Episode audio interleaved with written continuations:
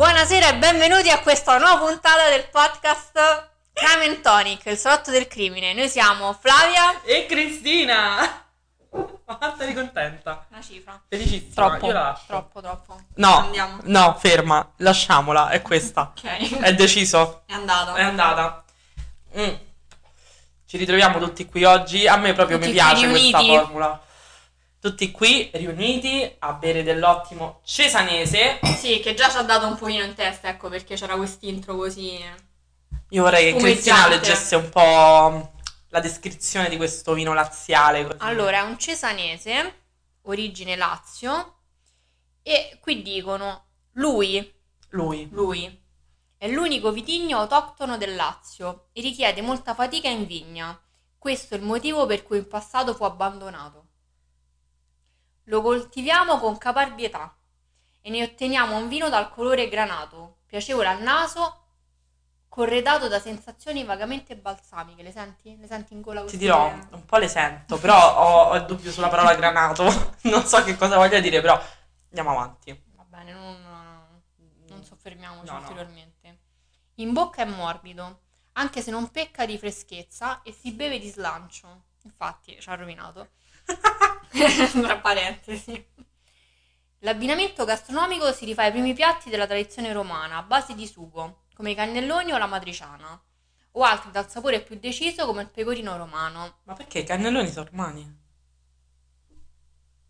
A quanto pare sì. Mia mamma li fa comunque. Ah, la mia però pensavo fosse... Noi l'abbiamo bevuto questo ottimo vino con le pizzette che sono... Cioè, pizzette, sono le pizze quelle da 22 centimetri. 22 centimetri. Le mini pizze, però c'era la gricia comunque, c'era una tipica romana. Quanto ci è piaciuta. Una cifra. Bella unta, bella sognosa. Tra l'altro tu lo sai che la registrazione delle risate che senti tipo in Friends... Mm-hmm. In tutti, pure a Met Your Mother mi pare che ci sono, sì. In tutte le sitcom così sono state registrate tipo negli anni 50. Meraviglioso. Le usano sempre le stesse. Sono sempre quelle. Mm-hmm. Bene, allora in questa puntata è Flavia che ci racconterà la sua storia, che è un po' un sequel. Sì, si può dire che è un sequel. Siamo nella seconda parte di quella di Baton Rouge, del serial killer di Baton Rouge, e questa volta parliamo proprio del serial killer di Baton Rouge. Non dell'altro. L'originale. Allora, quindi il serial killer di Baton Rouge, quello proprio vero, verace, è Derrick Todd Lee, che nasce il 5 novembre del 1968 ed è uno scorpione. E già da qui possiamo già trarre le nostre conclusioni e possiamo capire po' il personaggio, no? Però a me questa cosa un po' preoccupa, perché io finirò ammazzata, quindi... Beh, anch'io, perché è il mio ariete, quindi... Cioè, io ho questa cosa, capito? Ogni tanto penso, ma finirò ammazzata come nei nostri podcast. E chi lo sa? Se volete sapere come finirà, seguiteci. Derrick nasce a St. Francisville, che fondamentalmente è una cittadina accanto a Baton Rouge. Quindi siamo sempre in Louisiana, questa terra fantastica fatta di banjo, di paludi e di coccodrilli, che sono alligatori sempre, non so, coccodrilli. Okay. Ha 3 fratelli e il padre abbandonerà la famiglia quando lui è molto giovane. Sempre infanzie molto, molto simpatiche i nostri personaggi. E a quanto pare verrà anche maltrattato dal patrigno, con la madre che... era consapevole di questi atti di violenza.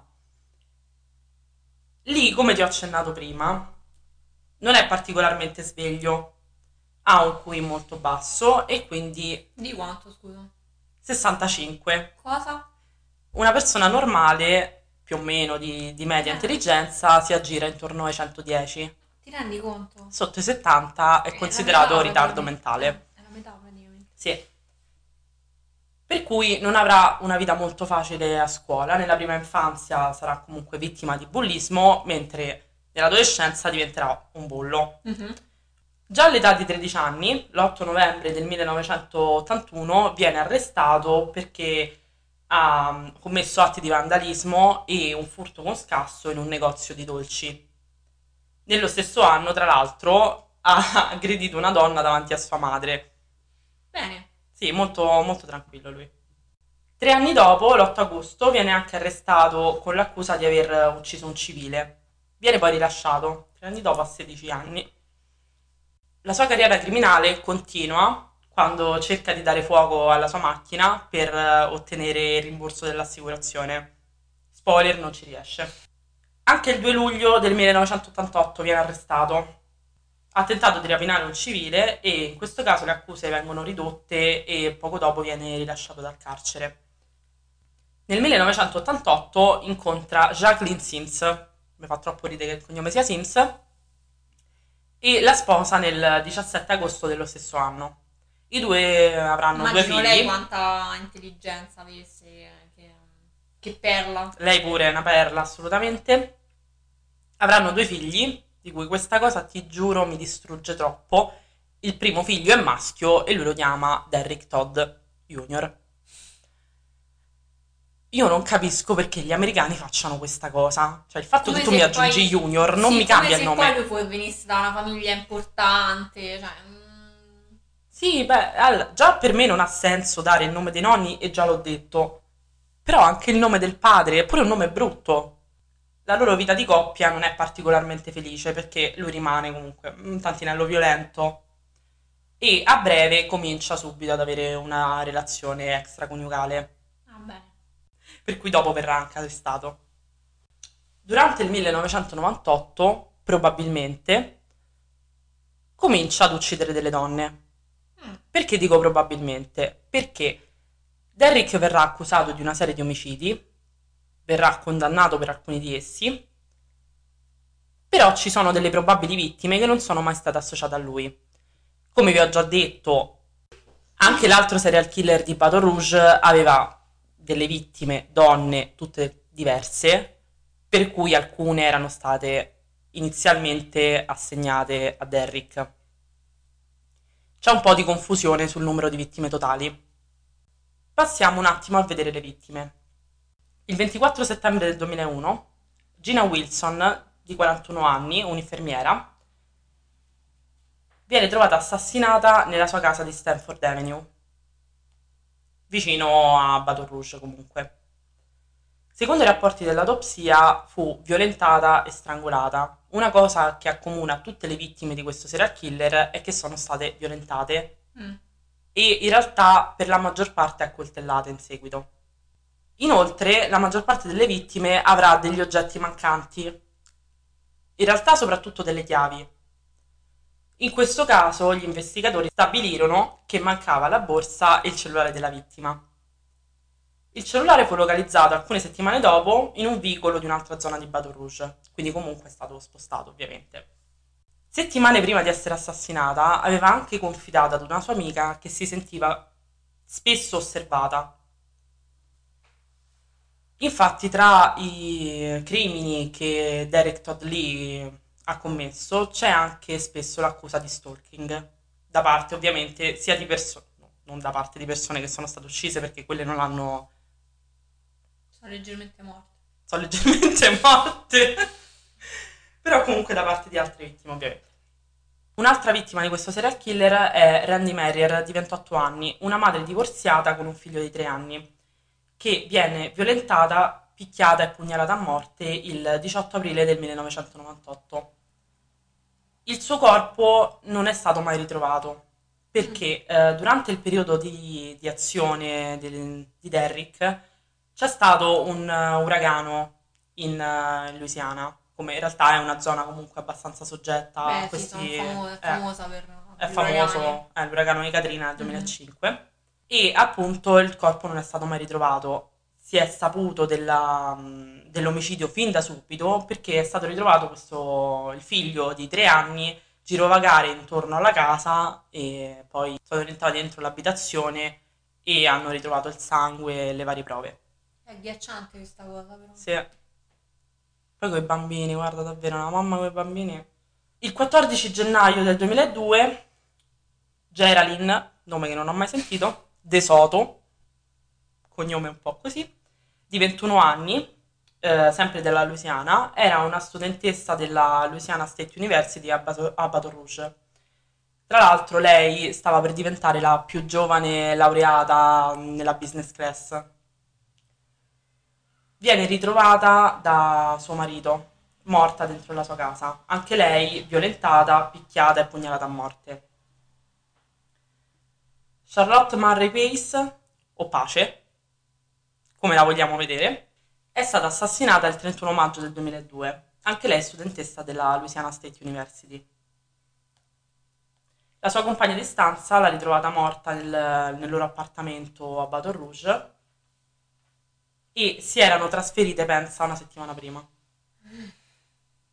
Anche lei comunque picchiata, violentata e accoltellata. Scusa, posso dire una cosa? Stiamo adesso nel...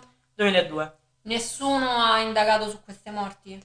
Allora, aspetta, fammi finire l'elenco. Hai fatto uno spoiler. Okay.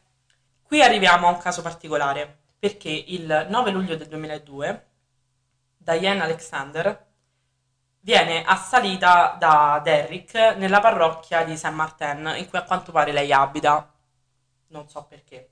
Forse faceva, come si chiama, la perpetua.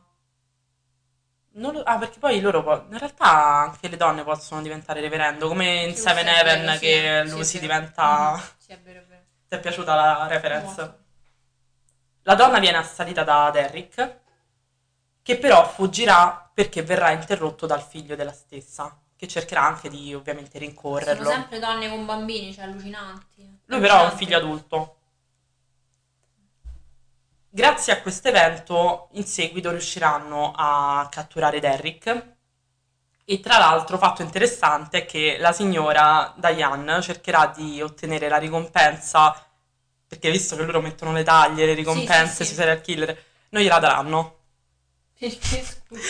Mi pare, allora, ho letto che praticamente lei non aveva avvisato direttamente l'ente che dava la ricompensa, aveva avvisato solo la polizia, e poi tra l'altro non li aveva avvisati tipo entro il 1° agosto di tot anno, quindi alla fine non le hanno dato niente. Era tipo una taglia con scadenza. Sì, praticamente sì. Però nel 2014 l'Alexander pubblicherà anche un libro che si chiama Giustizia Divina, ispirato agli eventi. Un'altra vittima è Pamela Kinamore, di 44 anni, anche lei madre e moglie di un imprenditore, con un negozio di antiquariato a Denim Springs. Denim Springs, tra l'altro, sta a Los Angeles, però lei viveva a Baton Rouge, non mi chiedere perché. Okay. Il 12 luglio del 2002 Derrick entrerà in casa sua, la rapinerà, la picchierà, la violenterà e poi la ucciderà accoltellandola, tagliandole la gola. Il suo corpo è stato scoperto 4 giorni dopo la sua scomparsa, nascosto sotto dei cespugli a 20 km da Baton Rouge.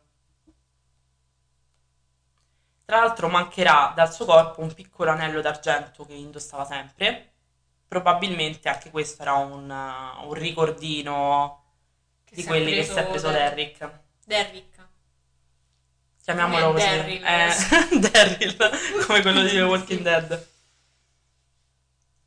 Il 21 novembre del 2002, Trinisha Dean Colomb, sì, comunque l'elenco è molto lungo, di 23 anni, di Lafayette, verrà anche lei uccisa e violentata da Derrick. Spero sia l'ultima.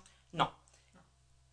Tra l'altro a me dispiace, però io muoio ogni volta che leggo Lafayette perché mi ricordo il cane degli Aristogatti, che erano Lafayette e Napoleone. Anche Caroline Yoder sarà l'ultima vittima e verrà ritrovata il 13 marzo del 2003. Anche lei viene ritrovata un po' lontana da Baton Rouge, vicino al corpo di Pam Kinamore. Non nel senso vicino una accanto all'altra, però la zona era comunque limitrofa. Prossimità. Il corpo di Pam verrà ritrovato nascosto comunque abbastanza bene, mentre il corpo di Kerry, che è stata appunto l'ultima vittima, sembra essere lanciato un po' dal ponte così senza troppe premure. A parte che ovviamente le premure non ci sono, però comunque te lo dico perché tutte queste vittime sono state assegnate a Derrick, però la certezza matematica non c'è. La polizia è stata rallentata nel ritrovamento del serial killer perché un testimone dirà di aver visto un uomo bianco sulla Trentina su un camioncino bianco. Quindi le ricerche fondamentalmente, quando capiranno che ci sono un po' troppi omicidi di donne, si aggireranno su questo furgone bianco. Tra l'altro la polizia spenderà tantissime ore perché, secondo te, in Louisiana quanti camioncini bianchi ci sono a Baton Rouge? Questa è una domanda difficile, non saprei rispondere. La risposta è tanti. Tanti, ok. Immaginavo tanti, però forse vorrà dire che sono pochi, però non lo so. No, sono proprio tanti. Quindi loro hanno speso tantissime risorse per cercare questo camioncino bianco con questo uomo sulla 30-40, bianco, e Derrick è nero. Colpo di scena. Esatto, per cui non riusciranno a trovare il colpevole finché non faranno un'analisi più accurata, che negli anni precedenti costava troppo. Ci tengo a precisare, costava troppo quando hanno fatto una ricerca su tipo 6.000 camioncini bianchi, sì, che chissà quanti soldi, ore di servizio hanno speso, vabbè. Faranno una ricerca più accurata e vedranno che il DNA del potenziale colpevole era di provenienza afroamericana, per cui a un certo punto si sono detti: ma una persona che fa un omicidio così efferato, perché comunque stiamo parlando di un serial killer che stuprava, picchiava e strangolava o pugnalava le vittime, è una cosa molto violenta, vero che tanti serial killer sono violenti, però è anche vero che le vittime erano molto casuali. Avevano in comune solamente il fatto di essere ritrovate sole in casa e di essere donne. Non c'era un particolare collegamento come colore di capelli. Come li trovava, scusa? Era uno stalker, quindi le osservava per un po', gli piaceva e quindi andava, cioè sceglieva quella che gli piaceva.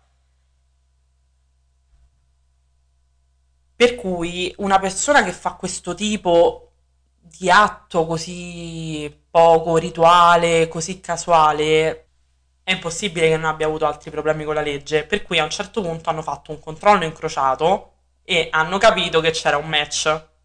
It's a match. Sono andati a casa di Derrick, hanno cominciato un po' a smistare per casa sua e hanno trovato questa parte dell'armadio, cioè era tipo un armadio tutto con la roba buttata a casa, e là a casa, a caso, e l'altra completamente in ordine, tutta pulita, così piano. Vabbè, fondamentalmente, dopo tante peripezie, sono riuscite a trovare il colpevole effettivo.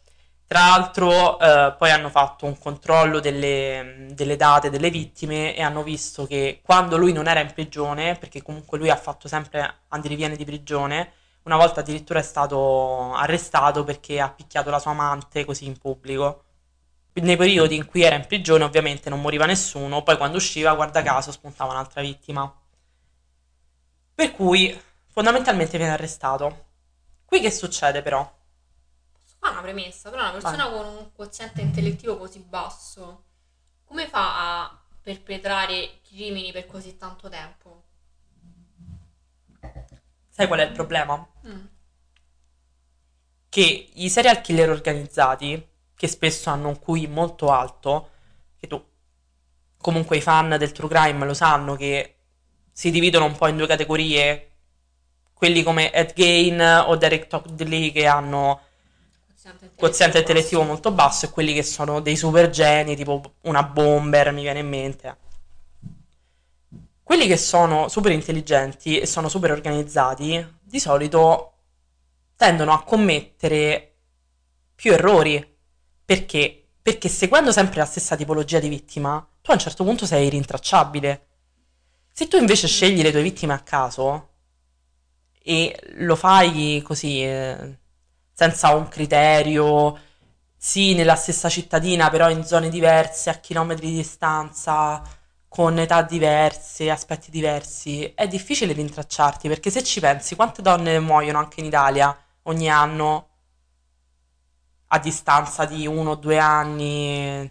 Sì, però magari non è che muori ammazzato, no? Non lo so. Vabbè, poi erano anche la fine degli anni 90, appunto loro non hanno fatto un controllo più approfondito sul DNA, per metà degli anni in cui l'hanno cercato un uomo bianco, che poi magari era Gillis, l'altro serial killer di Baton Rouge, perché lui era bianco e sui 35 anni, quindi comunque potevano prenderci uguale.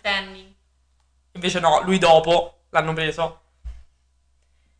Comunque qui, quando comincia il processo di Lee, comincia anche tutta la tiritera sul fatto che lui abbia un quoziente intellettivo molto basso. Infatti l'avvocato difensore chiede che non gli venga data la pena di morte, perché se hai un quoziente più basso di 70, oggettivamente è un po' difficile che tu capisca davvero quello che hai fatto, capisca la gravità delle tue azioni. Però comunque i giurati, considerando anche il fatto che Derrick comunque negli anni aveva lavorato, aveva anche avuto delle posizioni, non ti dico rilevanti, tipo il CEO di un'azienda, però aveva avuto anche delle posizioni un po' di comando, decidono comunque di dargli la pena di morte. Per cui nel dicembre del 2004 è stata emessa la condanna ed è stata appunto la pena di morte. Viene condannato solamente per gli omicidi delle vittime confermate, Geraldine De Soto e Charlotte Pace. Quindi solo due? Solo due, però comunque ufficiosamente anche le altre sono state correlate al suo caso. Però anche le famiglie delle vittime, considerando che gli era già stata data la pena di morte, non hanno perpetrato con il processo. Derrick è morto non per la pena capitale, ma il 21 gennaio del 2016 per un problema cardiaco. Ha avuto un problema per cui aveva bisogno di un intervento, un pacemaker, non gliel'hanno fatto, è morto durante il trasporto in ospedale. Tra l'altro nel 2018 suo figlio, Derrick Lee Jr., visto che c'era una foto del figlio. Sì, ha confessato di aver sparato a un compagno, mi sembra di scuola, per cui anche lui adesso è arrestato, è in prigione, tale padre tale figlio. Non ho parole, veramente. Allora, devi sapere che Derrick è famoso anche per due motivi. Cioè, in realtà è famoso soprattutto per questi due motivi. Uno è una leggenda urbana che si è creata sulla sua figura, per cui c'era questo serial killer che per far uscire le donne dalle case e poterle attaccare mandava a ripetizione il suono di un bambino che piangeva. In realtà questa cosa non è vera, è una leggenda urbana che si è creata così. L'altra è il suo identikit. L'ho visto. No, Cristina! L'ho visto. Ok, Giulia non l'ha visto. Okay. Passa un attimo, gira il microfono a Giulia. Allora, questo identikit ovviamente è stato fatto dal figlio della vittima che si è salvata. No, quello. Quella che ha scritto il libro. Adulto, ok, sì. Hanno fatto questo identikit. Sei pronta? Non lo so. Madonna, ma no, vabbè, non è una persona. Cioè, e invece? Fa paura. È molto inquietante. È molto inquietante, infatti viene utilizzato per tantissime creepypasta. Ultimamente c'è quel meme su Mister Incredibile che diventa sempre peggio, no? Quelle là tipo ti perdi a Roma. Cioè, presente, ti ho mandato qualche video su TikTok. Una delle foto è questa. Madonna. Vabbè, questa poi la vedete sulla pagina di Instagram. E niente, questa è la storia del serial killer di Baton Rouge. Molto, molto filtrata, perché a me non piace. Però l'hai portata. No, l'ho portata per completezza, perché comunque... Abbiamo detto che lo facevamo. Con questa così chiudiamo il ciclo Baton Rouge. Sì, anche perché ragazzi io metterò anche una foto su Instagram in cui c'è questa timeline con i due serial killer che si incrociano. In realtà ce ne sono stati anche un altro paio minori che hanno fatto un po' meno problematiche. Diciamo che per il momento non ne parleremo, perché non sono tanto famosi. Stagione, dai. Forse nella seconda stagione, però chi lo sa. Non anticipiamo troppo. Bene, comunque secondo me qua c'è anche una questione su cui riflettere, che è quella appunto del 65, di cui, perché oggettivamente se una persona ha un QI così basso, per cui ricordo sotto i 70 comunque viene considerato un ritardo, e dai 13 anni in poi continua a compiere crimini su crimini, picchia la moglie, picchia i figli, è stato picchiato a sua volta dai genitori, qui ha fallito lui o ha fallito il sistema che non l'ha minimamente accompagnato nella vita? Lo so che è profonda, ragazzi, se mi guardate così, però... No, sì, sicuramente qua il sistema ha fallito perché, insomma, ci sono state avvisaglie che lui non fosse un... a 13 anni rapini negozio di dolciumi. Capito. È greve, eh? Io a 13 anni giocavo a fare sirena al mare. Ma più che altro anche le violenze sulle donne, cioè il fatto che abbia picchiato l'amante. Insomma, c'erano segnali. Sì, erano anche piuttosto chiari comunque. Beh, ragazzi, scusate se questa è una storia un po' pesante. Un po' pesantella. Però purtroppo si parla dei true crime. Stiamo andando un po' sul... Stiamo andando sul noir. Sì, secondo me dobbiamo portare qualcosa di... Un po' più allegro, tipo Vanna Marchi. Flavia l'ha scoperta tipo 2 settimane fa. Spoiler. Bene, che dire, io sono senza parole. Spero che questa storia vi abbia tenuto compagnia, vi sia piaciuta, sempre con un po' di virgolette. E... troverete tutte le foto su Instagram, mi raccomando, guardate bene la foto dell'identikit e dormite sogni tranquilli. E noi ci diamo appuntamento alla prossima settimana per una nuova puntata. Vi auguriamo un buon Bloody Monday. Non sappiamo come chiudere e baci stellari. Ciao.